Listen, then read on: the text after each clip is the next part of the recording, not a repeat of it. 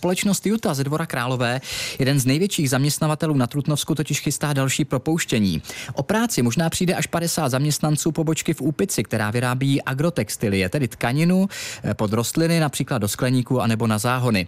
24 lidí už výpověď dostalo, podle společnosti jsou za tímto nepopulárním krokem především drahé energie a také dopady protiruských sankcí. No a ve studiu už je náš reporter Tomáš Larinc, který ho vítám a který zjišťoval podrobnosti. Tomáši, dobrý den. Hezké uh, ráno teď vlastně. Ještě. Ano, ještě pořád ráno. tak kolik lidí, Tomáši, už v Jutě přišlo o práci? Tak od jara, kdy vypukla válka na Ukrajině, to bylo ve dvou závodech v Jaroměři přes 70 lidí. Teď společnost nahlásila úřadům záměr propustit dalších 50. Výpověď pro nadbytečnost dostalo z těch eh, zmíněných 50 zatím 24 lidí.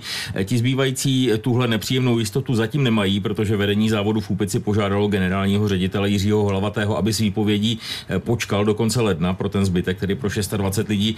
Do té doby bude společnost hledat další odbyt pro své výrobky pokusí se zaměstnance udržet. Eh, tohle čekání do konce ledna by YouTube přišlo skoro na 3 miliony korun, protože bude zaměstnance pořád platit, i když 60%, a to přesto, že pro ně nebude mít práci. Jestli to takhle dopadne nebo ne, o tom bude jasno nejspíš příští týden. Já jsem zkoušel kontaktovat odbory, ale ti se k tomu odmítli vyjádřit. No a ještě snad dodejme, že Utah zaměstnává přes 2200 lidí a o práci tak přijdou zatím zhruba 4% z tohoto počtu. Hmm. No a proč vůbec musí Utah propouštět?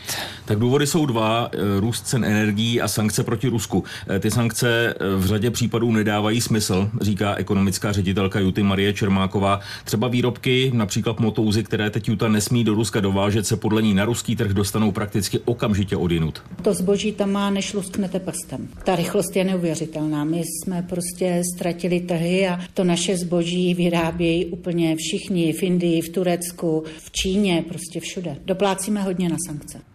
No a kvůli takto nastaveným sankcím Juta přichází o stovky milionů korun jenom v letošním roce.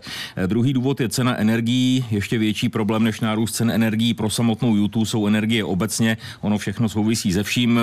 Eh, závod v Úpici musí propouštět, protože nemá odbyt na agrotkaninu. No a to právě tedy souvisí s energiemi, protože firmě odpadly tradiční odběratelé z řad zemědělců, kteří pěstují rajčata a další druhy zeleniny ve sklenících v Německu nebo v Holandsku.